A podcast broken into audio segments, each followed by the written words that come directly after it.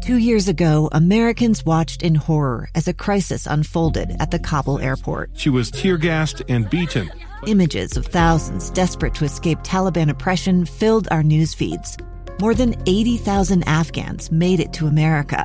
But the story didn't end there. It was very cold. There was no power, no heat. Who would help our newest neighbors? I'm Andrea Smardon. In Stranger Becomes Neighbor, you'll hear the stories of some remarkable refugees who left their homes and their dreams behind only to start over from zero. Their only possession was three blankets. And you'll meet Americans who stepped up to help them. You want me to come when you deliver your baby. What can one person do in the face of an international disaster decades in the making? That's Stranger Becomes Neighbor. Find us at kslpodcast.com, follow us on Apple Podcasts, or anywhere else you listen. I'm very pleased that Valerie Wild could join us from the mayor's office, senior advisor to the mayor, Jackie Biskupski, regarding a motion surrounding the uh, Utah Inland Port Authority. Valerie, thank you for taking time to join us here. Thank you, Doug, for having me. As I understand it, the mayor is asking the court to make a ruling on her lawsuit challenging basically the inland port and its constitutionality here in the state of Utah. In the few moments we have, could you walk us through that? And right now, for those who are listening, it's kind of irrelevant whether you think the inland port is a great idea or not. Is it legal? Is it constitutional? And Valerie, walk us through that. Correct. Um, city attorneys have done a great job in summarizing the mayor's concerns about this piece of legislation, which essentially um, in our belief, violates the Utah Constitution. So there's a few provisions that the Utah has in its Constitution that's different than maybe some other states. In fact, the majority of states, for instance, do not have what's referred to as a Ripper Clause. Um, that's a particular clause that uh, was placed in the Utah Constitution that prevents um, the creation of a, a city where the state can come in by legislation and delegate city powers. And so when we're talking here about the city powers that we think that should not have been delegated to the port, we're talking about the ability to tax and the ability to make land use and zoning decisions um, without any input from Salt Lake City residents.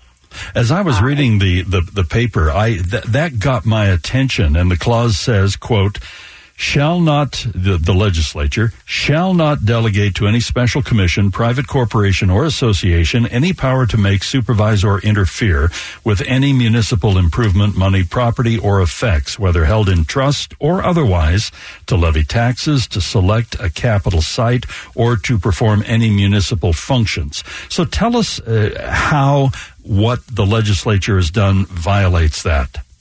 Well, by the creation of this, so it's not just the creation of the port. So the, the state probably has the ability to create a board that runs a port authority, but it's when they took away the um, the city's residents um, through their electorate, so through the city council or um, the zoning boards that the city has in place, and delegated those powers to this port authority board that they ran afoul of the Utah Constitution.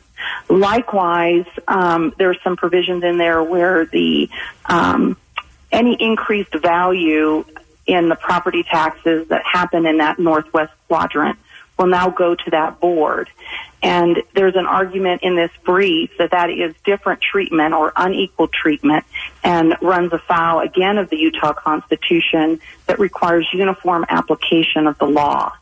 So um, Salt Lake City residents will have their um, increased property taxes going to that board without any say, without any vote, without any of their electorate making those decisions or calls on their behalf.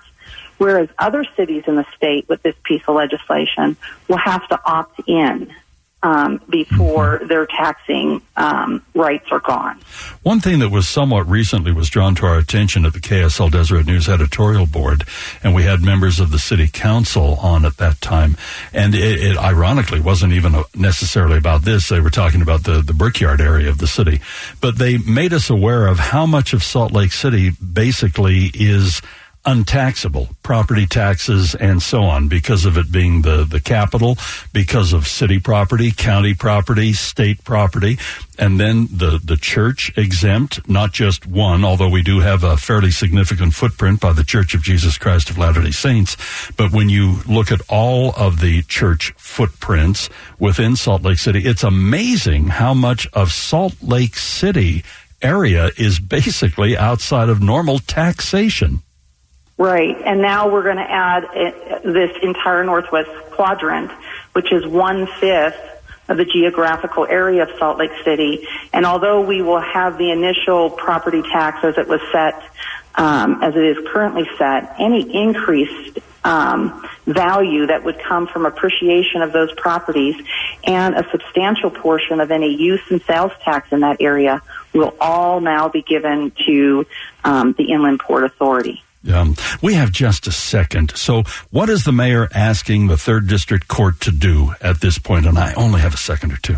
Yeah. So at this point, we would ask that they overturn that piece of legislation um, and do not allow. So the port could probably exist, but it would not have a taxing or a um, land use ability within Salt Lake City.